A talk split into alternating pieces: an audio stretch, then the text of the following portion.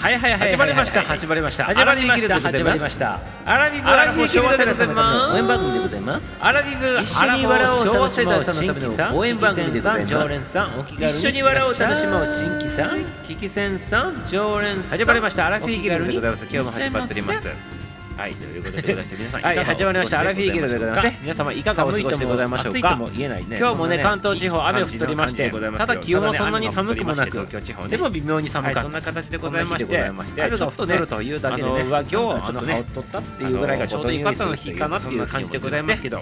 気温はそんなに決して寒くなかったんでございますけど雨降ってるだけでね。何かちょっとあの恵みの雨とちょっとちょっと憂鬱のね感じの日かなって思われた方もおるかもしれないでございます。けど、はい。でもで雨降るってことはね作って笑いで終わっていいことなんでございますよ。雨降って地固まるともいうね言葉があるあるあるでございまして。ね。そして恵みの雨という言葉もあるでございますから。ね雨が降っとるということに対してねその降っとるねあのその天天気それを楽しむんではありませんかっていうことをちょっと言いたかったわけでございますね。だから結論としてはでございますね 雨が降っとろうが槍が降っとろうが晴れとろうがねね火の玉が降ってこようが何しようがねその時のね天気を楽しんでいただいてねあのそういう日なんだということで楽しんでいただいたらよろしいんじゃないかなとそういうことを言いたかったわけでございましたねありがとうございます。はい、ということでございまして、今日もアラフィーギルドね、始まっております。アラフィーギルドチャンネル中高年エンタメ総合番組でございますね。はい、ということで今日も始まっております。皆様よろしくよろしくということでございますので、22時ぐらいまでの間のね、配信の方をお楽しみくださいませ。はい、ということで今日はね、走れ走れというテーマでね、お送りしたいなと思っておりましてね、何を走れなのかと。ね、何を走ってくださいませって言っとるかって言ったらちょっとね、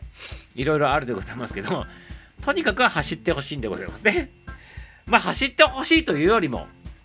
歴史を振り返ると走ってきたというね、そんな歴史がいっぱいあってね、その中でも今日は究極でございまして、本当に走っとったっていう話でございまして、陸上の話ではないでございますからね、気をつけてくださいませっていうことでございますね。はい、ということでね、あのしばし、あの、お付き合いいただければよろしいかなと思っております。始まって2分30秒ほどでございますね。はい、しばらくちょっとお待ちしてね、誰も入ってこんかったらこれで閉じるということで、ちょっとやらさせていただくということでございますね。はい、ということで、ありがとうございます。今日はね、何曜日？今日何曜日なの？そういえば。水曜日か。水曜日でございますから、週の真ん中でございますよね、よく考えたらね。週の真ん中に疲れ果てとる人も結構おってね、今ね、ちょうどね、あれでございますね、時期的に新しいね、こう出発をしてね、しばらく経って2週間ぐらい経ってね、ちょっとね、慣れんところに来てね、疲れ果てとる人も結構おるんかなっていうね、そんなね、あのところでございますけど、皆様ね、新しい仕事始めた方も、そして今までおった職場の中にもね、新しい風がね、入ってきてね、新しいね、新入社員さんとか、新入のアルバイトさんとかね、あとやり方もね、4月から変わったとかっていう方もおられるかもしれないでございますけど、まあ何から何まで新しくつく目でございまして、でそういった環境に対してね、順応しないといけないというところで結構、結構きつい思いしてる人もおるというふうにね、ミサオの周りでもね、結構話が聞いております。でもね、それにね、それを楽しむと。ね、そこに追われるのではなく、その環境を楽しんでね、新たにね何かねこう時代を作っていく的な感覚でねゲーム感覚でやっていただけるとよろしいのかなっていうふうに思うわけでございますけどいかがなんでございましょうか？ね。いやいやいやそんなことねあのミサオさん勝手にそんなねあのゆうちゃんのこと言ってる場合じゃないんですよという声も聞こえそうでございますけどね。やめてくださいますって言いたいと思いますね。あのダメでございますね。もっと気軽な感じでございます。気軽な感じでね。ゆうちゃんのこと言ってる場合じゃないよねっていうことじゃなくてゆうちゃんのことを言ってる場合じゃない自分を楽しんでほしいなと思ってるわけでございますよ。よろしいでございますか？大丈夫でございましょうか？言ってる意味わかるでございましょうかね。だから全て苦しいことも納得いかんことも含めてゲーム感覚で楽しんでいただければよろしいかなと思うわけでございますね。っていうミサオもねここねついね数日間いろいろあるんでございますよミサオミサオなりでね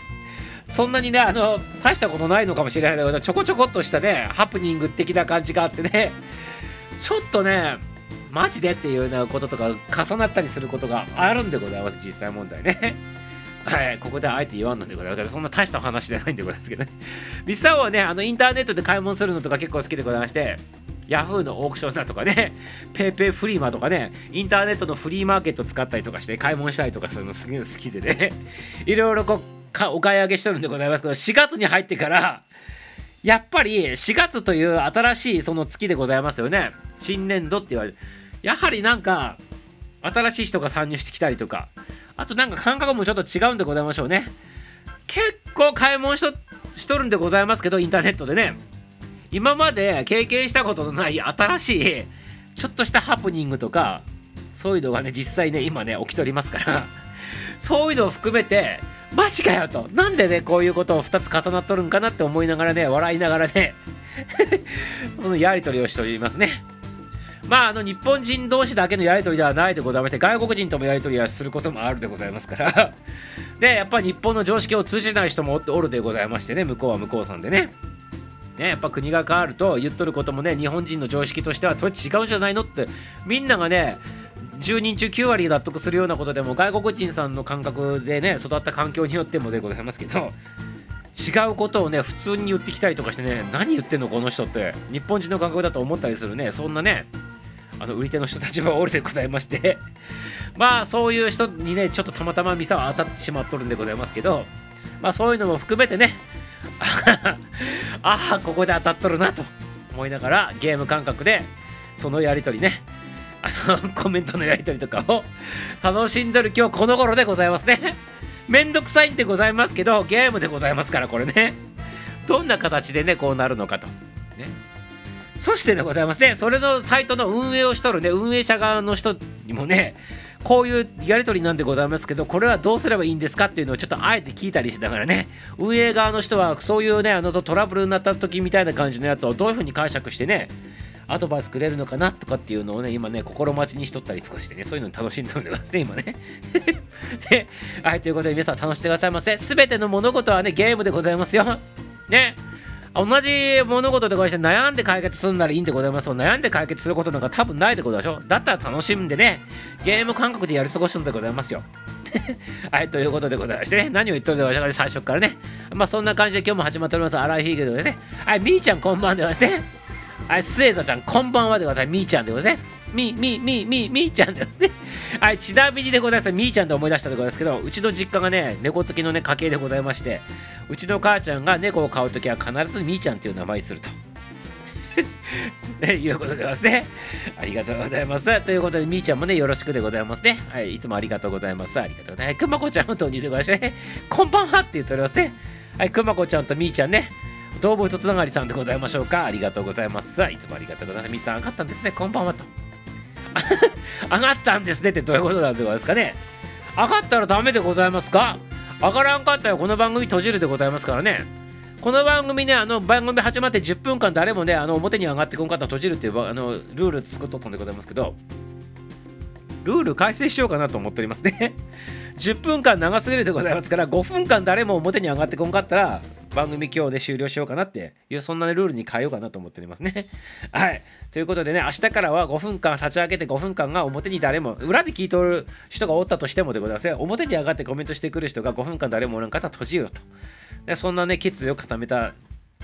ね、そんな今日でございましたね。ありがとうございます。はい、こんばんこんばんとくまこちゃんもね、はい、ありがとうございます。はい、母ちゃんも当時でございますね。はい、メキシコからようこそようこそようこそでございます。今朝でございますね、メキシコね。ありがとうございます。楽しんでてくださいませ。えくまこさん、くまこさん、くまこさん、ありがとうございます。皆さん、挨拶したらね、自分から初めて上がったと、勇気がいりましたと。えあのコメントするのにそんなに勇気いた？いや、でもこの間、あのみーちゃんはコメントしてきとったでございますよ。ね、だから勇気勇気はもうね、この間使い果たしたでございますから、今日は余裕のよっちゃんでございましたでしょ？多分ね。はい、ありがとうございます。大丈夫ですよ。大丈夫ですよって大丈夫でございます。それはもちろん大丈夫です。危険人物でも何でもないでございますからね、ミサをね。皆さん、いい方ですよと。そうでございますよ。ね。あの、皆さん、本当にいい方でね。皆さんがいい方だからこそで、この番組1年間以上続けてこれたでございますね。ありがとうございます。ミサオはね、いい方ではないかもしれないでございますけど、皆さんがね、いい方ばっかりが支えてくれる、そんな番組でございまして、今ね、成り立ってる番組でございますね。ありがとうございます。さはい、ミさん、ミさん、ミさんってね、かいちゃんもありがとう。あのお仲間に入れてくださいねって言うてね、もちろんでございますよ。もうね、お仲間に入れてくださいませってね、こちらの方が仲間にね、入ってくださいませってね、あの、こうね、お呼びしたいところでございますね。はい、みーちゃんでございますね。ありがとうございますさ。はい。自由自在に入ってきてくださいますよ。もうお仲間さんでございますからもうお仲間さんになったらね入ってきたらねいらっしゃいませ いらっしゃいませじゃなくてねお帰りなさいませって言われるでございますかね。はいということで皆様お帰りなさいませ。お帰りなさいませってやって三つ指つきながらねあの玄関でお待ちしておりますからいつもね。ミサオが三つ指つきながら正座してお待ちしておりますと。そんな形の体でございましてね、まあ、アラフィーギルド10人さんという言い方するってございますけど、アラフィーギルドは村でございまして、ね、久しぶりにちょっと言わさせていただくと、アラフィーギルドのギルドっていう意味は、村とかね、集落とか集まりとかね、そういう意味なんでございますね。だからアラフィフさんの世代の人たちが集まるね、村とかね、そういうね、集まり的なね、コミュニティを想像していただいたらよろしいんでございますね。そういう人たちがわちゃわちゃと集まってね、自分の世界をね、こう作っていくと。ね、活躍すると。ね。そういったね、あの世界を作りたくてね、アラフィーギルドっていう名前で立ち上げさせていただいてね、約1年経ったということなんでございますね。はい。そして今年のテーマはね、特にね、実績を取っていただくということでございまして、才能あってね、あのできる能力がある方がね、何か自分のできることでね、あのこう実際にお金を取っていただくというね、そんなね、試みをしたりとかしたりしておりまして、ね、ぜひね、自分のね、なんか得意なこととかあったらね、お知らせいただきたいなって思っておりますね。ありがとうございます。はい、すべていけそうでございます。のりたんちゃんも飛んでてくださいね。ゲームでございましたね。ミサオも今ゲーム楽しんでおりますよ。インターネットの買い物でね、ちょっとね、あどちらかっとるようなね、状態になっておりましたけど、ね、これもね、やり取りしながら面白がってやっておりますね。外国人さん、やっぱ感覚違うでございますからね、通用せんのでございますよ。日本人の感覚でやり取りするとね。で、そこがまたね、ちょっとね、あの、壁なんでございますけど、でもね、あのゲーム感覚で今楽しんでおりますね。本当にね、ありがとうございますよ。はい、くもこちゃんもなっておりますね。はい、みんまるコンって言ってね、のりたんちゃんも投入でございました。ありがとうございます。のりたんさん、のりたんさん、くまこさん、くまがさんって皆さん挨拶返してますね。はい、かいさん、かいさん、かいさん、のりたんさんってかいちゃんもね、ありがとう、のりたんちゃんもね、5分はきついですよって言ってますね。いや、いいんでございます。5分間誰もね、表に上がってこんかったらもうシャットダウンということでね、もうルール決めたでございましたからね。言ってしまったでございますからね。今まで10分台ございましたけど、今今度5分になったということでございますね。5分きつくないでございますね。はい、もう決めたことでございますね。序章潜って聞いとった。あ、そうでございましたか。序章は何話しとったでございましたっけ？一人喋りしとったやつでございますね。ありがとうございます。皆さんよろしくよろしくということで、みーちゃんもね、ありがとうございます。はい。み、みちさん。何みちさんって？誰のことみちさんって？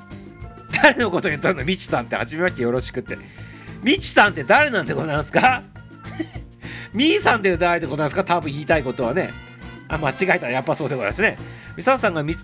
指ついて迎えてくれますよ。そうでございます。みさおいつもね、三つ指どころか四つ指ついてね、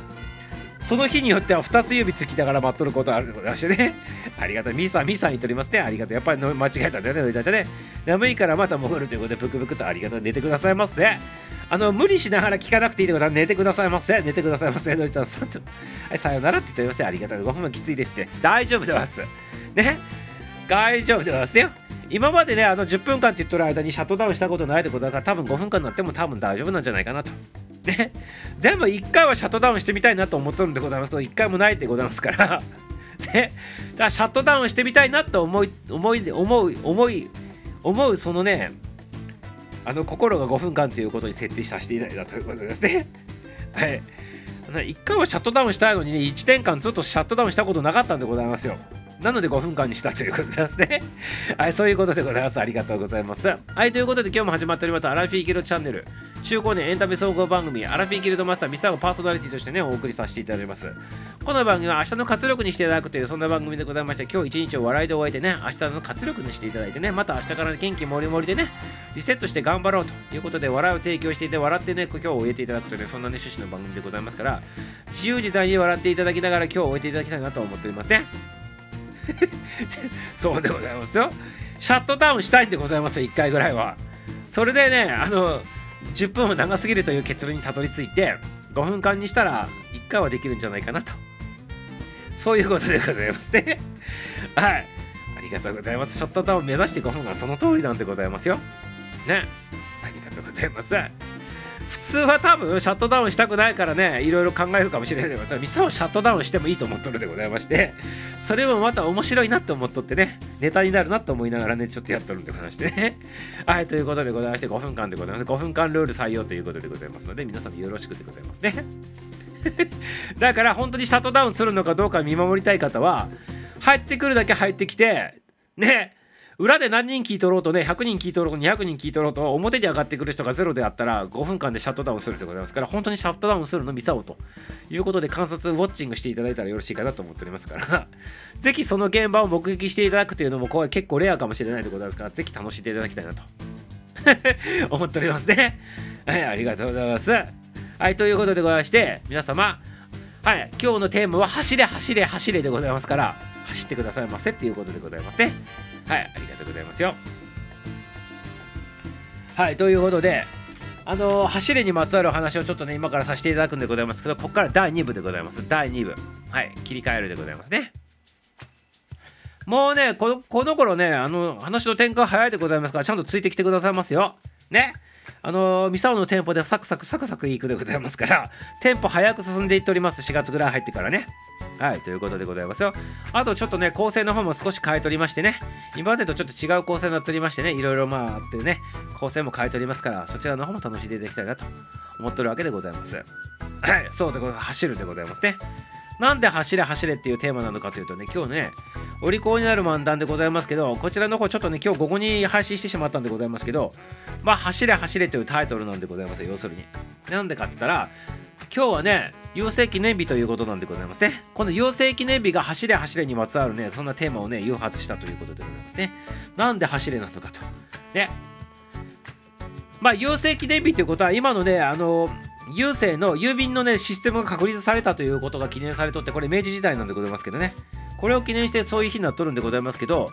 でも郵便のそのシステムできる前明治時代の前要するに江戸時代まではどういうね制度でね皆さんのところに手紙とかねいろんな荷物が運ばれとったのかと。これちょっと改めて考えてみるとどうやってみんな荷物受け取ったり手紙受け取ったりしとったんだろうって思わないでございますか？ね、今現代私たちはね普通にね郵便局っていうもの郵便制度を利用しながらね郵便局員の人たちがねバイクで届けてくれたりあと U パックみたいな形でね軽音の赤いねやつで届けてくれたりあとね民間の会社とかさんとかもいっぱいねあのこう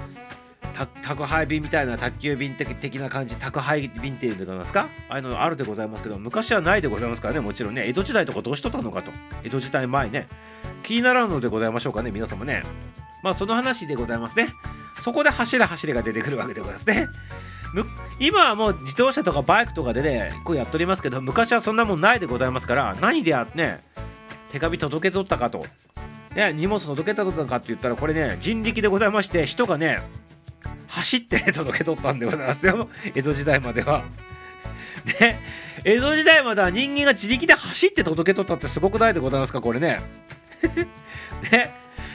いや馬使っとったんじゃないですかって言われるかもしれないんだけどこれで馬使わなくて人力で走っとったんでございますよこれ皆様ね。基本的には。あの人間が本当に走ってよくあの時代劇とか見とったらえあの何こう。あのなんていう上半身裸になってねまあ服着とったとしてもね片方のねあの肩を落としながらこうなんつうの裸や半身はあの上半身は裸になりながらねこうね棒みたいなやつを抱えながらそこの棒の先に弁当箱みたいのしつけて走っとるそういうシーンとか見見かけないでございますかああいうあの要するに飛脚っていう人でございますから飛脚さんがみんなが雇ったんでございますよ昔え信じられんと思うでございますけど本当にそんなね時代があったということでまして人間がね本当にね走って届けとったっていうねそんな時代があったんでございましてその話でございまして走れ走れなんでございますよ。でそうです。飛脚でございます。はいちくわちゃん走れ走れで急いでお風呂入っていきます。あお風呂入ってきてくださいますね。ね、お風呂入ってきてくださいますよ。ね、あの、疲れを取ってくださいますね。まだ若いでございますけどね。関西のね、賢い大学生さんでございましてね、ありがとうございます。はい、日本報告。ね、近頃ないでございますけどね、まあ、こあの、コメントくれて、コメントくれるってことは元気ですよっていうことでございますね。はい、ビサオにとってはね、ちくわちゃん、娘ちゃんみたいなね、年齢の方でございますから、娘ちゃんが今日もね、元気でやっとるわっていう感じでございますね。ありがとうございます。ちくわちゃんね、お風呂入ってくださいますね。はい、ちくわちゃん、え、ちくわさんって言ってますね。ありがとうございますよ。はい、ということでございまして、飛脚でございます、飛脚。郵便制度の話は皆さんね知っとると思うでございますから昔じゃ郵便制度できる前何しとったのかっていう飛脚の話ちょっと今からしてみたいなと思うんでございますがどうでございましょうか？それでね今日は走る走れっていうねタイトルなんでございますよ。ね。はい。ということでございまして。まあ昔は本当にあのいやあれでございます人がね運んどったということなんでございますけど今民間のあの大手の運送会社さんで飛脚の飛脚をこうイメージしたさキャラクターのアイコンというかマークでやっとるねなんとか側で 昔あのイケメンイケメンでなんか有名なトタでございましたイケメンのさ配送員さんがねここなんか写真集とかになってね。で佐川男子ってあ言ってしまったんだよね名前でそういうのがあったでございます。あの青い青いトラックでございますよ。ね。あそこのお兄さんでね、イケメンのお兄さんのなんかそういうのが一時期流行ったんでございますけど、あそこに使われてるマークがその飛脚なんでございます、あのマークがね。昔はあんな感じでね、人が届けとったということでございましてね。そうでございます。そうでございますよ。で、はい、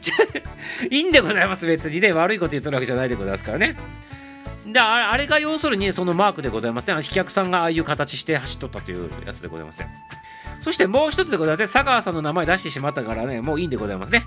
あの江戸時代に入った時に明治時代になった時にその飛脚っていうのがもう抹殺されたんでございますよ。もう明治政府さんがもう飛脚なしにしましょうっていうことで、飛脚がなくなっちゃったんでございますけど、でも、飛脚雇った、その、雇った業者っていうか、その業者さんたちが集まって、運送会社みたいなやつを明治時代に作ろうって言って、一番最初にできた運送会社っていうのが今の日本通運さんでございますよ。ね。だから日本通運さんとその佐賀さんっていうのが、まあ、佐川さんの場合は第8車でね、荷物運び出したっていうのがルーツでございますけどね、まあ、その、まあ、あの、古いといえば、やっぱ日本日本通運さんでございましょうね。あの黄色い、黄色いトラックでございますよ。ね。あれが一番元祖で飛脚からね、あのその飛脚雇った業者さんたちが、明治政府が飛脚な制度なしにして郵便制度をね、導入したときに、全部あの、こう、なんていうの、飛脚雇った業者っていうか、雇ったなりわいの人たちが集まって作ったやつがこう日本通運っていう形でございましてね今のね。っていうことであのそそこにね行くわけでございますよ。ね。知っとるでございましょうか日本通運さんって。あの黄色いトラックでございますよ。黄色いトラあのホロのトラックって言った方がいいんでございましょうかね日本通運って言ってね、まあ、名前もろで言っておりますけど でも歴史語る上でやっぱ出てくるでございますからねね、飛脚やっとった業者さんの集まりで作った会社が、まあ、もともと、今のそそれに当たるということなんでございますね。もちろんね、日本ツーンっていう名前じゃなかったってことですよ、最初はね。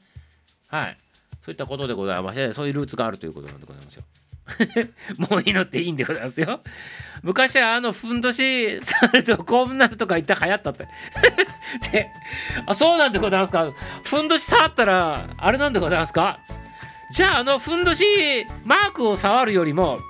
実際に便乗したらお兄さんのお尻触った方が良かったんじゃないのか使い関丸ちゃんね。すいません。ちょっとお尻触らせていただいてよろしいでございますか？って言ってあの佐川のお兄さんのお尻ペロンって触る方が良かったんでいいんじゃないかご利益あるんじゃないでございますか？で足崎村ちゃんも何気なく投入していただきましてありがとうございますよ。ね。関村さんそうなんですか？いやだからといって別に皆様ねやらなくていいでございますよ。ね。ありがとうございます。まああの まああの マーク見てただあの車に近づいて触っとったらねあの何しとるんだおめって言われるかもしれないのでそれだけ気をつけていただきたいなと 思うわけでございますね。で危ないからやめろって言われてたと。でそうでございましょうね。昔はあの佐川さんでねあのこう働いて若い人たちがねあの好んで働いとった時代があったんでございますよ。ミサオがまだ若い時代でございますけどその時はなんでみなあの皆さんね若い人たちが佐川さんとかに行って働くのかって言ったらこれあの昔でございますけど今はちょっと多分違うと思うんでございますけど昔はお金稼いで貯めたかったら佐川に行けって言われるそんな時代があったんでございますよね。ね、めちゃめちゃ給料がね、あのー、こうもらえたと要するに歩合制な感じでもらえたっていうねそんな時代があって三沢の知り合いさんも何人も佐川行ってね例えば外国行く資金食べたいとかで事業する資金食べたいっていう人は佐川でね1年間ねこうあのこうバリバリやっとってねあの1000万貯めたとかっていう人もおったでございますけど、まあ、そんな感じで昔ねあの佐川さん行ってあのこう貯めて貯めてねあの雇った人もおるわけでございますよ。だから何か夢を持った人たちがあの資金食べるためにそこに入って雇ったっていうねそんな時代もあったわけでございます。ね今はどうなのか多分違うと思うんでございますけどまあそんな人も実際おったと。ねいうことなんでございますよ。こういう話皆さん結構知らんでございましょ？うね。ね。はい。ということでございましてその代わり過酷でね朝から晩までねあの車走らせながら荷物をねあの届け取ったと。ね。いう話でございますね。はい。あくまちょっとですね。わらわらトラックに触れてたら、あ群れてたら、佐川のお兄さん、綺麗なんです。あの、あと、あの、ミスは別にあの佐川さんで働いたことないからよくわからんのでございますけど、聞く話によるとでございます。その働いとったミサの知り合いさんとかから聞く話でございますけど、昔の話で今はわからんでございますけど、歩いとったらダメなそうでございますよね。なんかね。車降りて、車降りたら、あの、歩歩いたらダメだそうでございましてなんか駆け足とかね実際に走っとるとかね駆け足的な感じにしないとちょっとダメだったっていうねいうこともちょっと聞いておりましたよ今はちょっと知らんのでございますかどうなのかねはいそういった形でございましてもし歩いとる人見つけたらその同じ佐川のなねあのこのメンバーの中でもねちくり合いしとったっていうことでございましてそういうのがあったとかないとかってちょっとミサを聞いたことあってねこれでもね今の話は今とは全然違うでございます。ミサオの今話してる話は20年ぐらい前に聞いた話でございますからね。ね。20年から30年ぐらい前にミサオの知り合いさんがねそこで修行しとったっていうかお金貯めるために働いとった時の話の話でございましてそういう時代もああだねぞっていう話でございますからね。はいという風な感じで聞いていただきたいなと思っておりますね。佐川さん、不愛なの知らなかったですって言っておりますけど、ね。まあ今は今は分からんでございます。昔の話でございますよ、昔ね。だから稼ぎたい人はそこ行って資金貯めとったと。夢あるね、あの若い人たちが、まあ、ミサオもね、その時若かったでございますけど、知り合いの人たちがそこ行ってね、あの、1000万貯めたとかって言っとりましたから、実際問題ね。でも過酷でございますからね、本当にね。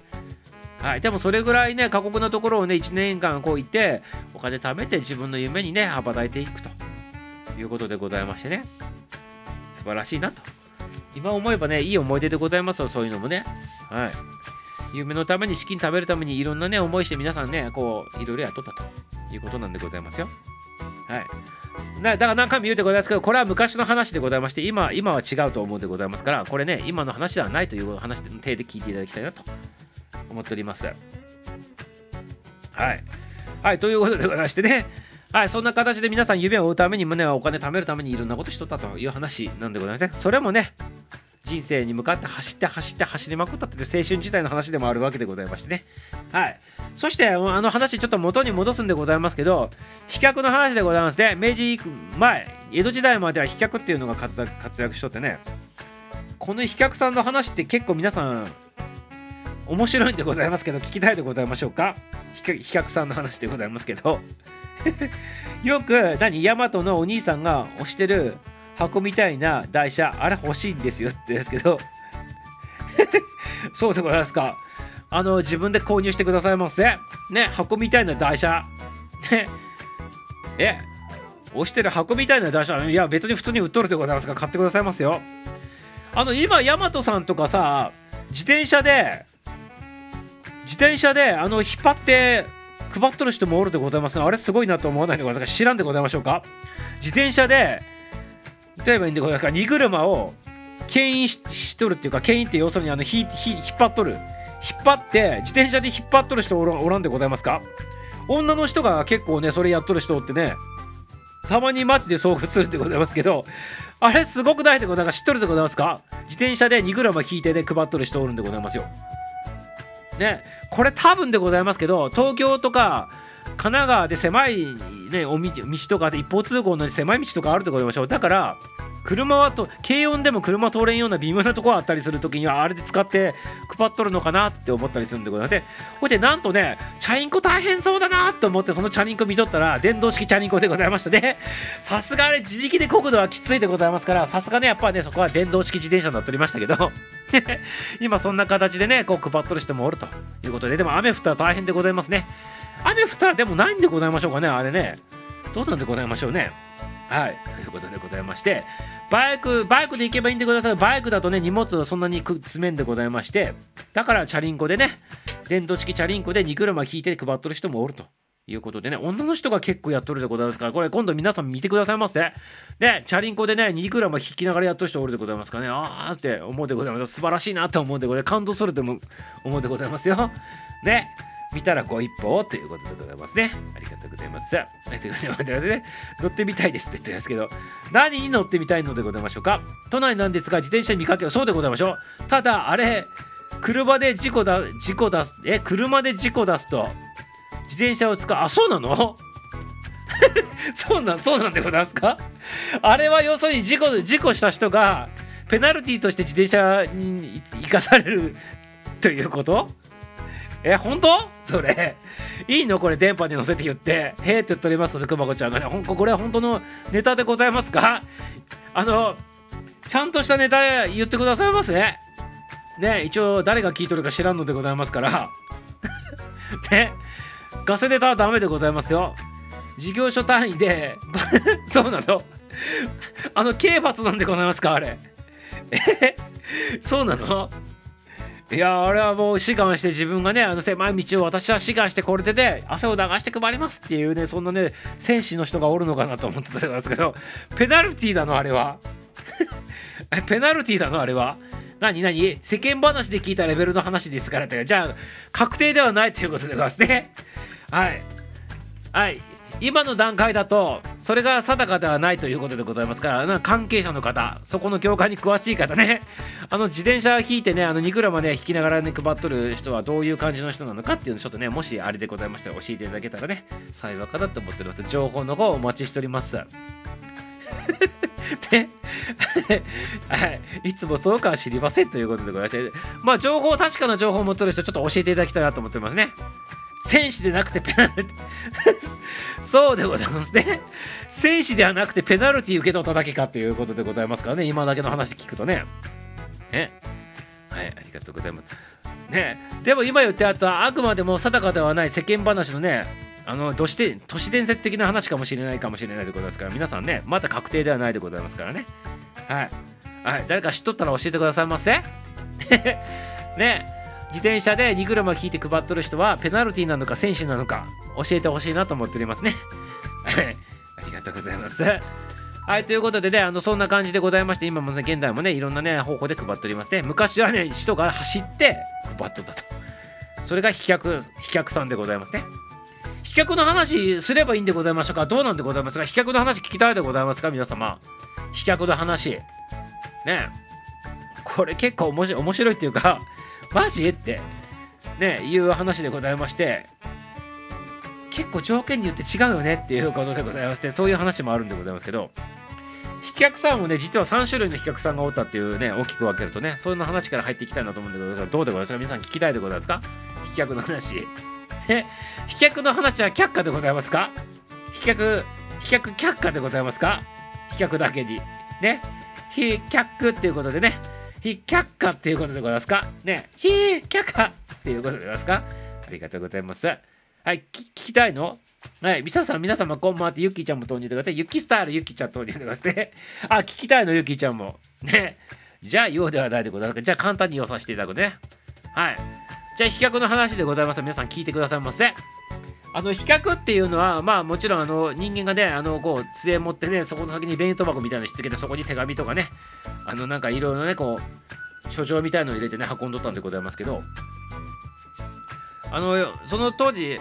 まあ飛脚っていうのは活躍だ活躍しだしたのは江戸時代始まってぐらいでございますよね。だから1600年ぐらいから始まっとって250年ぐらい続いとったっていう飛脚制度でございますけど。まあ3種類がおると。その3種類では一体何なのかって言ったらまずね一番上の位の飛脚さんでございますね。それはねあの幕府御用達でございまして幕府が将軍様とかねあとねあの幕府内のこの重鎮の人たちが何かお触れを出したりとかすごく重要なね書類を届けるための幕府直属のね幕府以外のやつはあのなしで幕府だけのその偉い人たち将軍さん含めて上位の人たちのだけのなんかそういうあの密書みたいなやつとかねそれをお届けするための幕府直属の直属のねあのこう飛脚さんがおったんでございますね。要するに今で言ったら公務員でございますね。公務員中の公務員で上級公務員でございますよ。はっきり言うとね。そっちの立場の人の飛脚さんがおったということでございまして。ね。だから将軍さんのねそういう密書とかを届けるわけでございますからもうエリート中のエリートのね飛脚さんがおったということでございましてね。だからあのー、そこのその幕府の飛脚さんが飛脚さんはねものすごい特権が与えられとって例えば大名行列とかっていうの江戸時代があってね他のあの地方のね大名さんとかが江戸江戸の江戸城に上がってくる時にね下に下にとかってやってあのこう来るわけでございますけど一般の人たちはその大名さんたちがあのこのなんていうの参勤交代してきてね江戸城に上がる途中とかには必ずねなんか作業しとっても途中で手やめてね道の隅っこによってね殿様が通り過ぎるまでね頭下げとらんじゃならんっていうそんなルールがあったんでございますけどただこのね幕府直属の飛脚さんはね特別だったそうでございますね。大名行列が何やろうと他の殿様ね国の殿様がね何しとろうともう走ってってね横切って何してもいいっていうねそんなルールだったそうでございますね。なぜかって言ったらこれそりゃそうだ将軍さんのね密書とかねあの家老さんとかまず要するにその重鎮さんとかのね密書とかを運んでるわけでございますから大名は大名がそれを遮ってはいけんのでございますよ。だからそんな大名行列しとったりとかねしとっても構わずみんながね頭下げてねやーってやっとるところにね一人でねパッパッパッパッって走っててねあの走ってたというねそんなね飛脚さんがねおったということで今でいう上級公務員で、ね、エリート中のエリートのね飛脚さんがおったということでですねはいそういう飛脚さんがおったとだからもちろん昔あの関所って言ってあのこうなんていうの？関所っていうのがあってチェックされてねお金払ってそこを通らないといけなかったりしたシステムがあったってことですけどもちろんね幕府直属のその飛脚さんに関してはスルーでございますよねスルーでございましてもう全国どこでもねスッスッスッスッと言っとったということでございますねそういう飛脚さんがおったということでございますねはい、ありがとうございます。はい、幕府御用達の飛脚はね、良さそうですね。エリートと言って、いい旅館に泊まれそうと。そうなんでございます。ただでございますね。エリートでそう思うでございます旅に出れそうと思うでございますけど。でもねでもでございますね。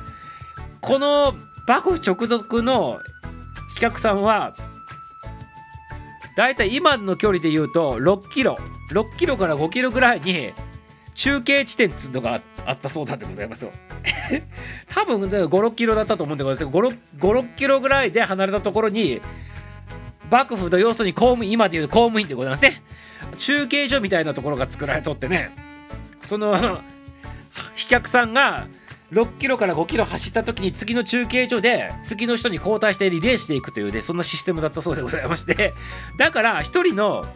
飛脚さんが走る距離っていうのは長くて6キロっていうふに言われておりましたね。だから6キロを全力疾走で走って仕事終わりと。そういうね公務員さんの今でいう公務員さんの幕府直属の企画さんでだから1日 ,1 日でやる仕事は6キロ走ればいいんでございますよ。6キロを全速力で将軍さんとかの密書を次の拠点に届けると。6キロ先まで届けるというね。それを命がけでやっとったと。いうことでございますね。はいそれがお仕事だったっていうでそれで幕府のね直属の企画さんというのがおったという。いうことですね。何か特別な印とか持っていくのかなとね。多分あったんでございましょうね。あの関所が関所とか通らないといけないでございますからやっぱりやっぱその幕府のあの私はエリートさんなんですよと。幕府直属のね飛脚なんですよっていうねやつはもう多分印持っとるはずでございますそれはね。はい。そう駅伝方式でやっとったでございますよ。それがね6キロでございますから1人ね長くて。だからその代わり6キロを全速力で走っていくというねそんなルールだったそうでございますね。だから結構速いのでございますよ。だいたい6キロって言ったら30分かからんでございましょう速い人はね。ミサオは小学校の時6あの5キロを30分以内で走っとったでございますからそう考えると大の大人が全速力で走って鍛えられた人が走ったとすると多分20分ぐらいでね多分行くんじゃないかなと。1人当たりね。だからあのーそう考えると結構1日で走れるでございますよね。100人え10人つないだとしたら60キロそんだけ行くわけでございますね。で10人つなぐってことは20分かける10人でございますか？ら200分でございましょう。200分っていうと60割るでございます。3時間ちょっとでございましょう。3時間ちょっとで20キロ行くわけでございます。え3時間ちょっとで10人走ったとすると60キロ行くわけでございましょう。ねえ。だから3時間で60キロって結構早早くないでございますか？だからその単位で1日あたり10人ぐらいずつつないでいたとすると60キロ単位でございますから江戸から例えば今ちょっと簡単に計算するけど江戸から大阪までだいたい450キロから500キロぐらいでございましょう。そうするとまあ600キロだと計算したとしても10日間10日間もかからずに行ってしまうということでございますよね。だから10日よりも絶対早いで1週間ぐらいで行ってしまうような計算になってしまうでございますよねこれね。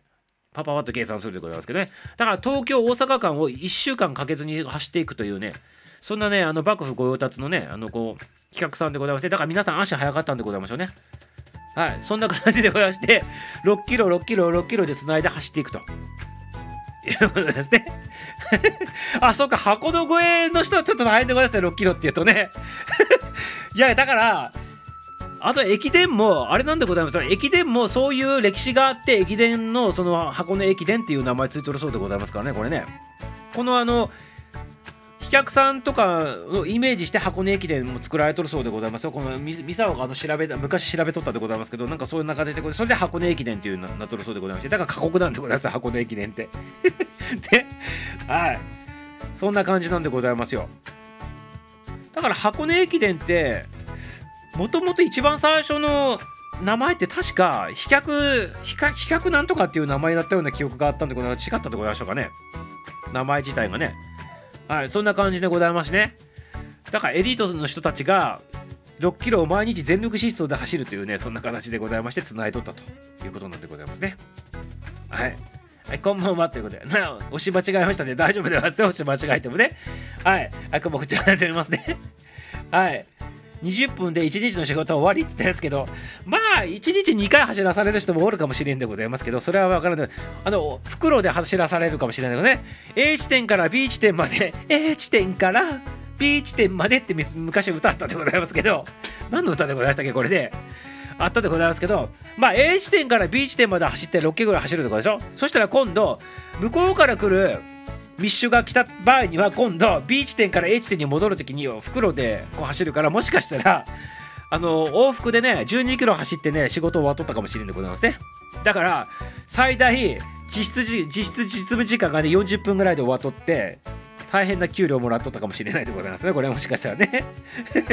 で上級公務員でございますかね。今で言ったらね。はいありがとうね。時給いいですよねって言ったやつからね。まあそう考えると時給いいめちゃめちゃいいでございますよね。1日片道20分の往復で便でやっていくらもらっとったかね。多分高級取りでございますよ 幕府のね今でいう上級公務員でございますからね。はい。まあそんな形でやっとったと。ね。まあそういう飛脚さんが人ねおったというのがあるわけでございますねじゃあ次の飛脚さんはパターン2でございますけど幕府直属ではないんでございますけど大名の直属のあの飛脚さんがおったということで各地地方に大名さんがおったでございましょう。各地方にね。その大名さんが抱えとる飛脚っていうのもあったそうでございますね。大名飛脚ってやつでございますね。それもおったということでございましてね。こちらに関してはまあ幕府とはちょっと違ってね優遇と優遇的な感じで言う優遇じゃなくてあの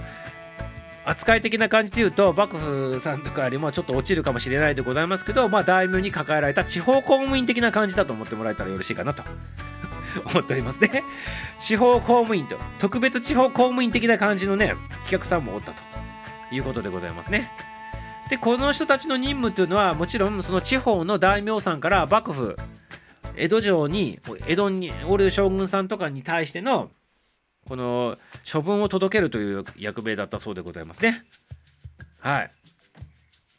だからこれもね重要な役なんでございますけど ただでございますね幕府とちょっと違うのは幕府の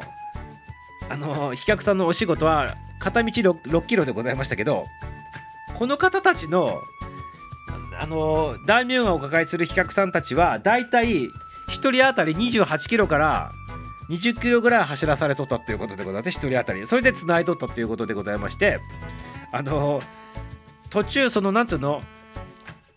今でいう東海道ね国道1号線に当たるやつで東海道って昔言っとったってことです。そういうところとかにそういう大きい道に関しては、まあ、甲州街道とか20号線とかね今で言うとね。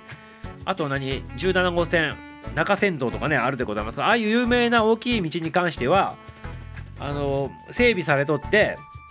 30キロぐらいところに30、まあ、28キロ。28キロから20キロぐらいのところにポツポツポツポツとねこうなんか中継地点みたいのが作られとったそうでございます。飛脚のためにね。大名飛脚のさんのためにね。なので大名飛脚さんは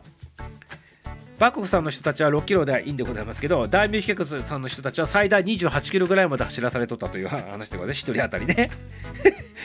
ね。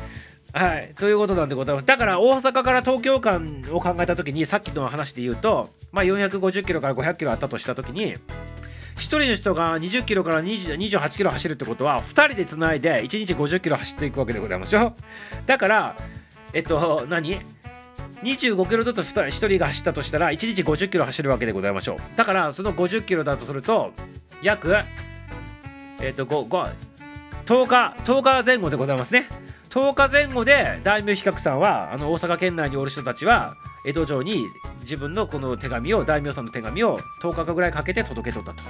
だからね幕府の人たちの飛脚さんと比べると数日間遅いのでございますけどそれでも早いでございますよね。1人当たり25キロぐらい走ってて1人当たりあの多分1日に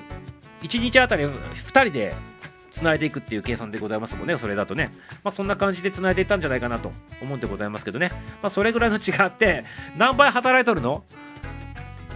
幕府は6キロでございますけど、大名さんの方は28キロ走らされとったってことで、四六24、4倍から5倍近くの距離を走らされとったということでございますね。大名飛脚さんの方はね。はい、そんな形の飛脚さんもおったということでございますね。はい、またね、バイバイって問い合わせてありがとうございます。はい、またね、かえちゃんね、ありがとうございますよ。はいそんな感じでございまして大名飛脚と幕府の飛脚がおったと。そして、ね、もう一つでございます。もう一つは民間の飛脚さんもおったということでございましてね。この民間の飛脚さんに関してはあの一般の人たちの、荷物を届けますよと。いうことなんでございますけどただこの時の飛脚さんの料金ってめちゃめちゃ高いでございますからね。もちろん人力でございますから高いんでございます。だから一般の人たちが普通にね今みたいにねあのはがきとか手紙出せるような感覚ではね絶対利用できなかったということでございまして料金いくらだったのかってちょっとね皆さん気になるところだと思うんでございますけど民間の飛脚さんがあの雇った飛脚の料金でございますけど手紙でございますは手紙1枚手紙を1枚だいたい 20g ぐらいでございましょうか。20g から 30g ぐらいの手紙を1枚届けるのに15万円今のお金で言うと15万円ぐらいかかったそうでございますから 一般の人たちは多分で手出せなかったんだと思うんでございますね。だから金持ちの商人さんとか。あとはその民間のあのこう聞いた話によると民間のその飛脚さんたちは民間の荷物だけ運んどったら関所とか通りにくいそうなんでございますよやっぱり。だから大名さんの方の方のお仕事とかをもらいながら民間の一般の商人さんの荷物も一緒に運んどったりしとったっていうね。そうすると大名の手形みたいなやつをもらえるから関所通りやすくなるっていうことで民間のねあのこの事業やっとったビジネスやっとった飛脚さんの人たちもまあそういった形で知恵を使いながらね荷物運んどったということでございますね。はい でそんな感じでございましてそう大名飛脚さんハーフマラソンそうでございます25キロってハーフマラソンでございますよねもうねだから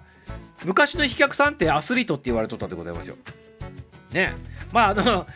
だ幕府の飛脚さんはちょっと置いとでも短距離短距離で6キロ全力疾走で走らないといけないでございますからねまあ、アスリートでございますね。飛脚さんはだからアスリートっていう例え例えられるでございますよね。長距離アスリートにね、中距離アスリートみたいな感じでございますね。これね、完全にね。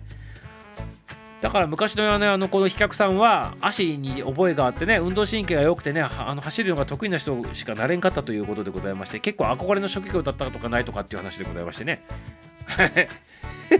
そう代金高いんでございます。15万円でございます。はがき1枚届けるのにね。遠距離恋愛ありえないですねと。文通そうでますよ。あのそうなんでございますよ。もう本当にね遠距離恋愛ねもう本当に高くすぎてね無理でございますね。でもねあのよく時代劇とか見とったらよくあの道場とかのところに手紙が来たりとかしてね「何?」って手紙が来たとかってこう見とるでございましょう何気なくあれって結構お金かかっとるんだなってことでございますよね皆さん実際問題ね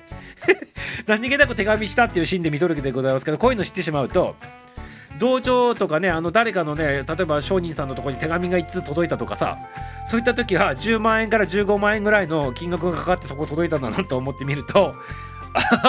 結構あの裕福な人が手紙を送ったんだなっていう風な見方できてねまたねあのこのなんつうのこの江戸時代じゃなくて時代劇見るのも結構また違う視点で面白く見れるかなと思っておりますから是非ね参考にしていただきたいなと思うわけでございますね。もちろん15万っていうのは高い金額でございますから、まあ5万円とか3万円とかね、近場であればね、まあ3万円でいいよとかっていう形とかで、そんな感じでも3万円も高いでございますけどね、まあそんな形でこう雇ったということで民間のやつがやってってね、で民間の方もやっぱりいろんな人に使ってもらって利益出したいでございますから、値段もね、だんだんだんだんとね、こう安くしていきながら便利になっていって、今に至っとるということなわけでございますよ。ね。はい。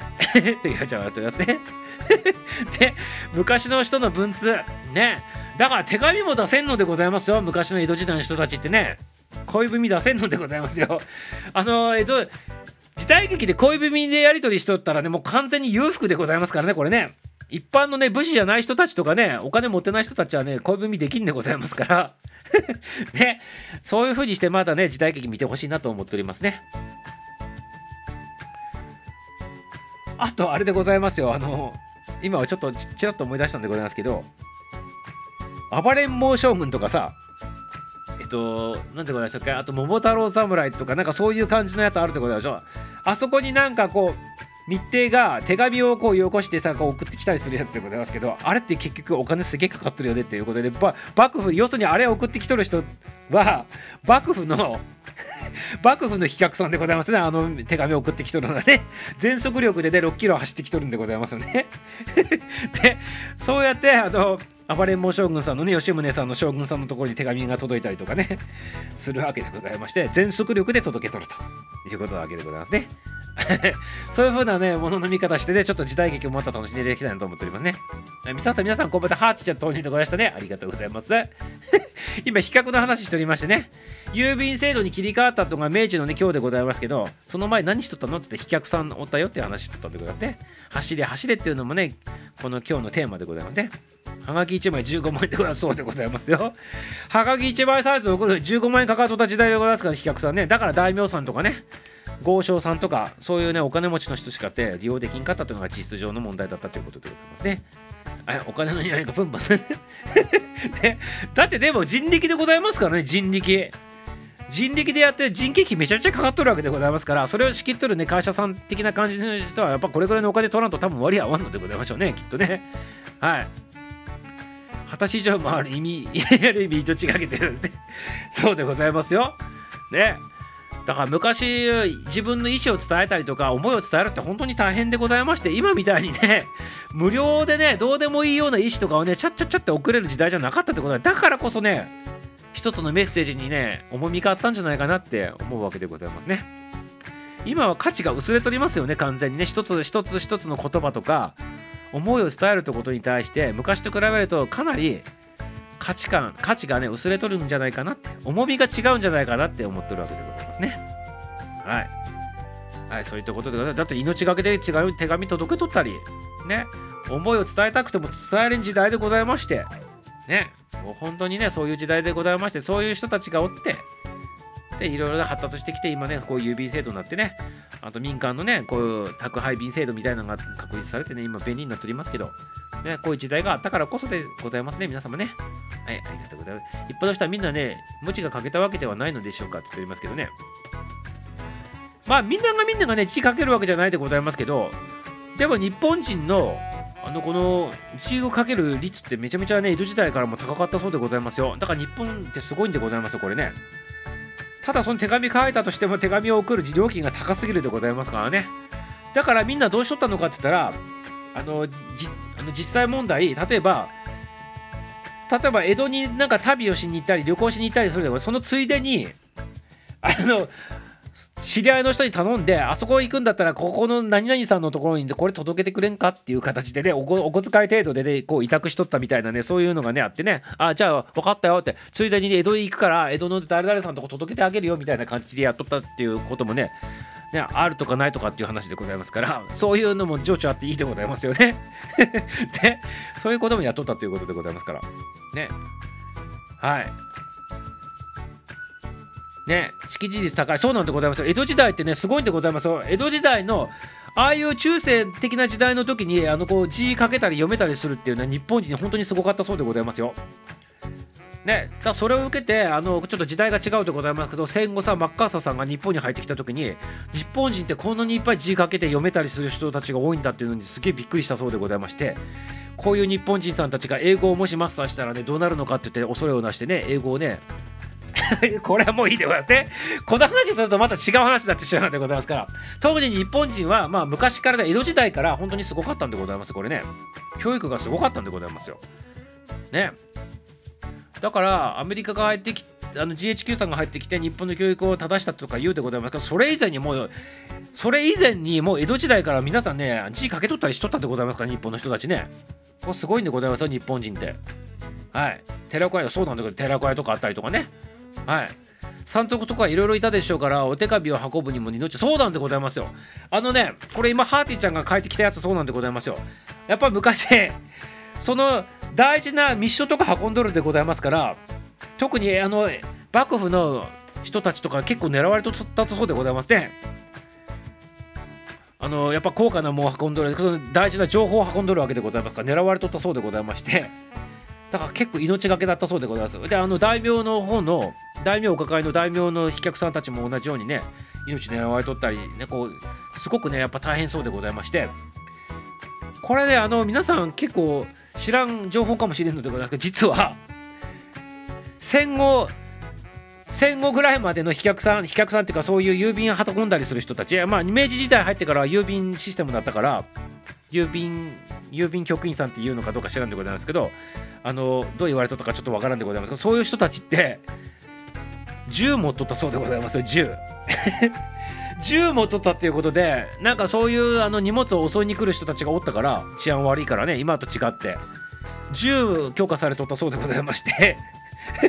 実際にねあの戦戦後までねそのやつがね郵便郵便郵便物運んどる人たちはね銃持っとってねごあの自分の身を守っとったってことでらしいでございますから。本当にそういう命がけのね職業でございますよこれね。はい。はい。そうですねって私もね軽々に皆さんにレター出すのでめますって反省しましたいや別に 別に別にいや別にそれはいいんでございますよ。軽々しく出してもらって全然いいんでございますけど。でこれは例えの話でございましてあの何でもかんでもこうこうインターネットでちょちょっとできる時代になりましたよねと。だから昔と比べると重みが違うよねっていう例えの話で言うねちょっとパロディ的に言った話でございましてそんなにね重く捉えられると困るんでございますけど。で 重く捉えないといただきたいなと思っておりますね。はいありがとうございます。いや別に反省もしなくていいでございますけどね。はいありがとうございますよ。はい熊子さん、私もですって言ってますけど、いや、全然大丈夫でございますからね。言われてですね。そんなに値段高いから自分で歩いたのですねって坂本龍は、そう。坂本龍馬さんの話今度来たでございますか。ね。まあ、坂本龍馬さんもね、まあ、どっから話つければいいんでございましょうかね。まあ、坂本龍馬さんもいろんな説あってね、歩かねばならなかった理由もあったりとかしてね。まあ、あの、飛び道具使ってこうてあの飛脚使えばよかったのかもしれないということですけどやっぱり自分がそういう任務があったりとかしてる可能性があったわけでございまして自分が全部赴いてやらないといけなかったかもしれないと。あと性格上ね自分で行きたかったっていうのかもしれない。でございますけど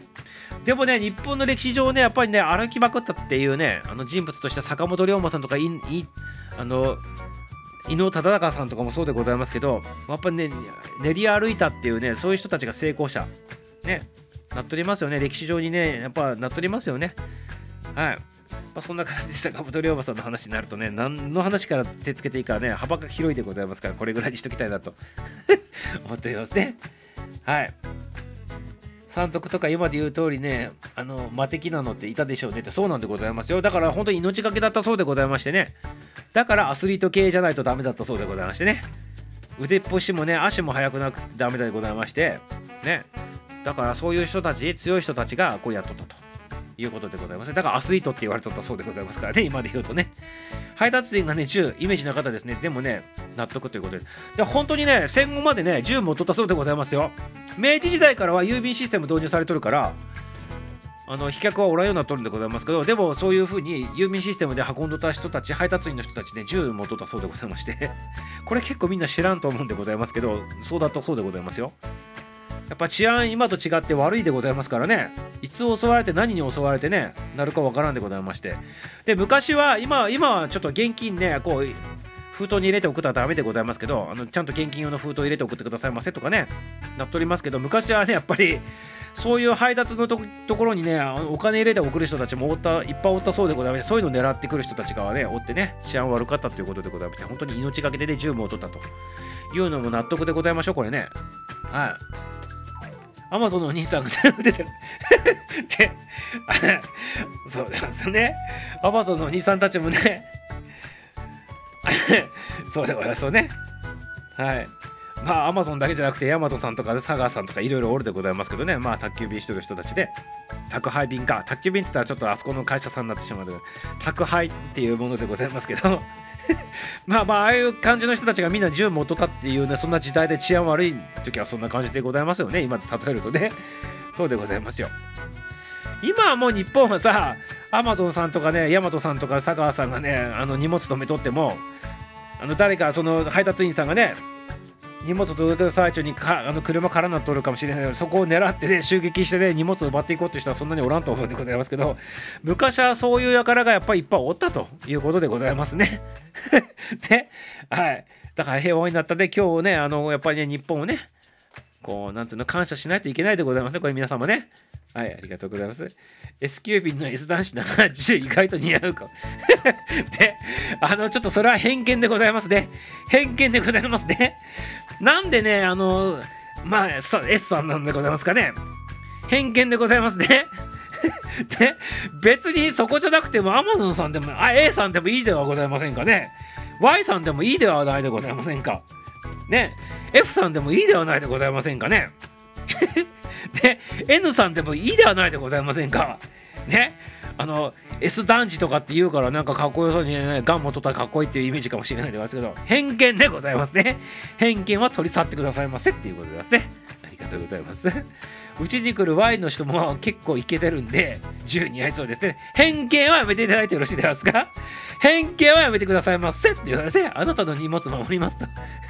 あの偏見はやめてこれはただのね個人的憧れっていうことでございますよねこれ多分ね。あの水鉄砲でも開けてくださいますよ今度来たらね。あなたこれ持って身を守ってくださいませっつって水鉄砲を与えてくださいませ。そしたらねハーティーちゃんとくまこちゃんねあのお気に入りのこの宅配のあの男子諸君に 水鉄砲で渡してこれで身を守ってくださいませって プレゼントしてあげてくださいませね。ありがとうございます。お確かにって言いますけどね。水鉄砲あげてくださいませ水鉄砲。未来はドローンで無人化になるんですかねって言ってますけどね。まあそういう時代も来るかもしれないと思いましてもうもっともっと時代が進んだらワープ方式でピューっつってさ各家庭になんかワープして荷物が届けられるようなシステムなっとってワープして荷物がピュッピュッて今から荷物を送りますって言ってねはいじゃあお待ちしておりますって言ってピュッってさ荷物が転送されるみたいなねそういう時代が来るかもしれんでございますよもしかしたら。で そういう時代ワープしてね荷物が届けられてね転送転送荷物お届けみたいなやつがあるかもしれんでございますね。はい。そうするともうねたあの置き配とかじゃなくて勝手にねピュって転送すればうちに届くわけでございますから楽でございましょうそれね。はいそんな時代が来るんじゃないかなと思っておりますね。なんでございましょうか？K 関森ちゃんが警備会社がお金運んでる時ならかっこいいけど高いびのお兄ちゃんだとちょっと 押し込み強盗かだと思っちゃうということですか。あそうでございますか。ね偏見でございますね。偏見でございますねこれ皆様ね。はい。ドローンと都会になればなるほどねご配達が多くなりそうだと。でまあまあコンピューターで自動的にそこのうち行くからねご配達じゃなくなるんじゃないかもしれない。だからね多分ね将来は転送でございますワープ転送でございますピューってピューってやってねでもそうすると犯罪も増えそうでございますね。自分の体自身を転送させてねお家に潜り込むねやからもおるかもしれないでございますねこれね、ありがとうございます。ありがとうございますよ。3D プリンターで落ちて組み立てて。で、ありえるかもしれない。ワープドローンの方がね、実用性高いのではと。いや最初はドローンかもしれんでございます将来の話でございます。もっと先の話しとるわけでございますからね。さあもっともっと先の話の話しとるんでございますこれね。25世紀ぐらいの話。ねはい。異空間を移動して移動して配達と。違うで。あの配達員さんが移動するんじゃなくて荷物自体をそのままワープさせて送っちゃうっていうことでございます各家庭にピヨッつって転送させるんでございますねはい 3D プランでお家で組み立てって言ってますけどまあまあそれでもいいでございますけどね、はい、ありがとう桜散りましたってことで坂本ちゃんでございますねはいあのアイコンが違っておりますね名前も違っておりますよ。ありがとうございます。坂本ちゃんでございましてね。サカリズムちゃんありがとうございます。はい、こんばんはでございますね。フライ。ハエの世界ですね。そうでますね。あの、ハエのやつの映画のやつでございますね。転送のやつね。はい、ありがとうございます。そんな世界が来るんでないでございますか、多分ね。ね。これ意味わからない人は言ってくださいませ。ハエ？何の話しとるの？ハエ？って言ってくださいね。私が移動、移動、瞬間移動したいと。はい、気をつけくださいませ。瞬間移動失敗すると、体がもげてしまう可能性があるということですからね。上半身だけ転送成功してね下半身のところにエラー来るとね下半身と上半身がね真っ二つになってね置き去りになってねあの大変なことになってしまうというねそんなことも考えられるわけでございますからね。気をつけてほしいなと思っておりますね。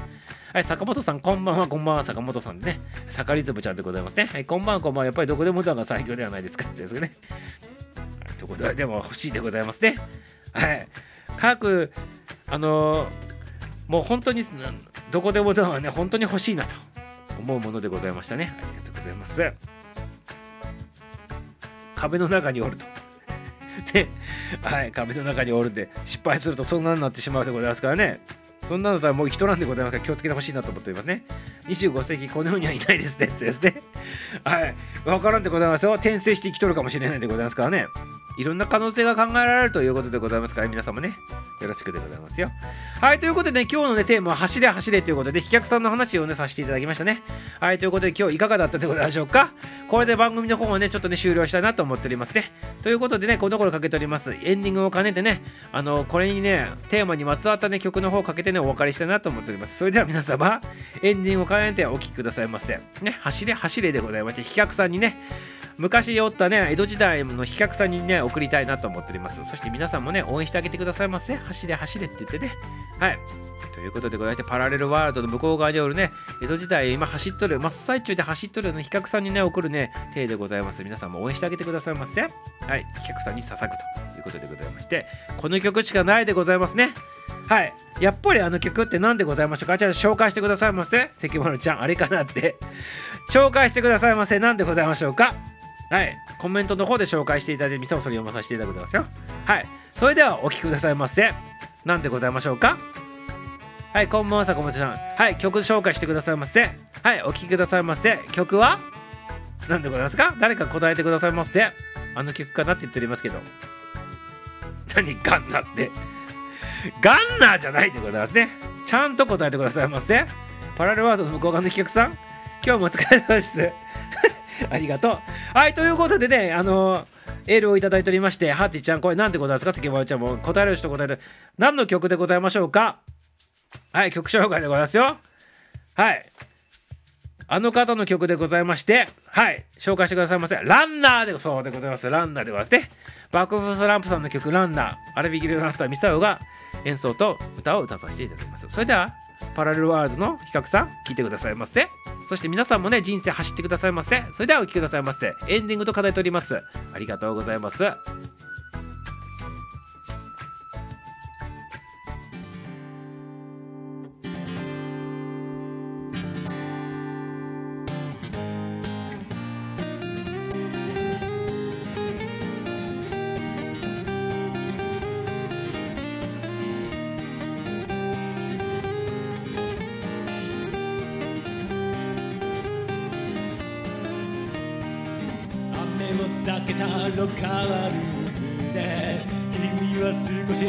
つむいてもう戻れはしないだろうと言ったね瞳の中風を宿した悲しいほど誠実な君に何を言えばよかったのだろう。陰りのない少年節は過ぎ去ってく風はいつも強く吹いてる走る走る俺たち流れる汗もそのままに。いつかたどり着いたら君に打ち明けられるだろう。はい、皆様ありがとうです。スターから、スターから、スターから、スターから、ありがとうございます。ハーティーちゃんに、坂本ちゃんに、関本ちゃん、ありがとう。皆様ありがとう。みーちゃんもありがとうございます。久保ちゃんもありがとう。ママもありがとうございます。芝生の上で転んで星の数を数えて眠ったあの頃抱えきれる思いを胸は軽く微笑んで振り返らずこの部屋を出てゆくのか飾りのない少年の心は切り裂かれて夢はいつも遠く見えてた走る走る俺たち流れる汗もそのままにいつかたどり着いたら君に打ち明けられるだろうたとえ今は小さく弱い太陽だとしても言葉もない俺たちどく熱かったひどくだち。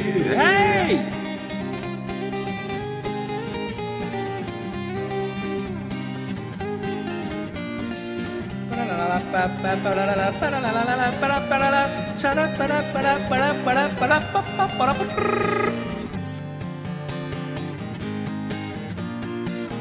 陰りのない少年節は過ぎ去ってく風はいつも強く吹いてる走る走る俺たち流れる汗もそのまんまにいつかたどり着いたら君に打ち明けられるだろうたとえ今は小さく弱い太陽だとしても言葉もない俺たちひどく熱かった日の夕立走る走る俺たち流れる汗もそのままにいつかたどり着いたら君に打ち明けられるだろうたとえ今は小さく弱い太陽だとしても言葉もない俺たちひどく扱った日の夕立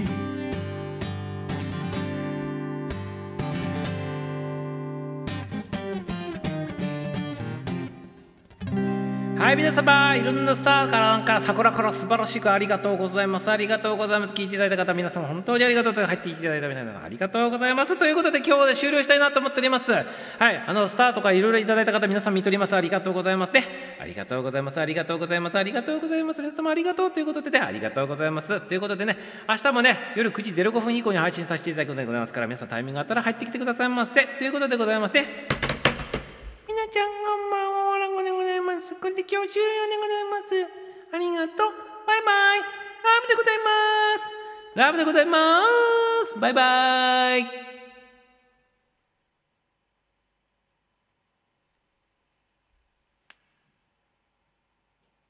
もう桜餅。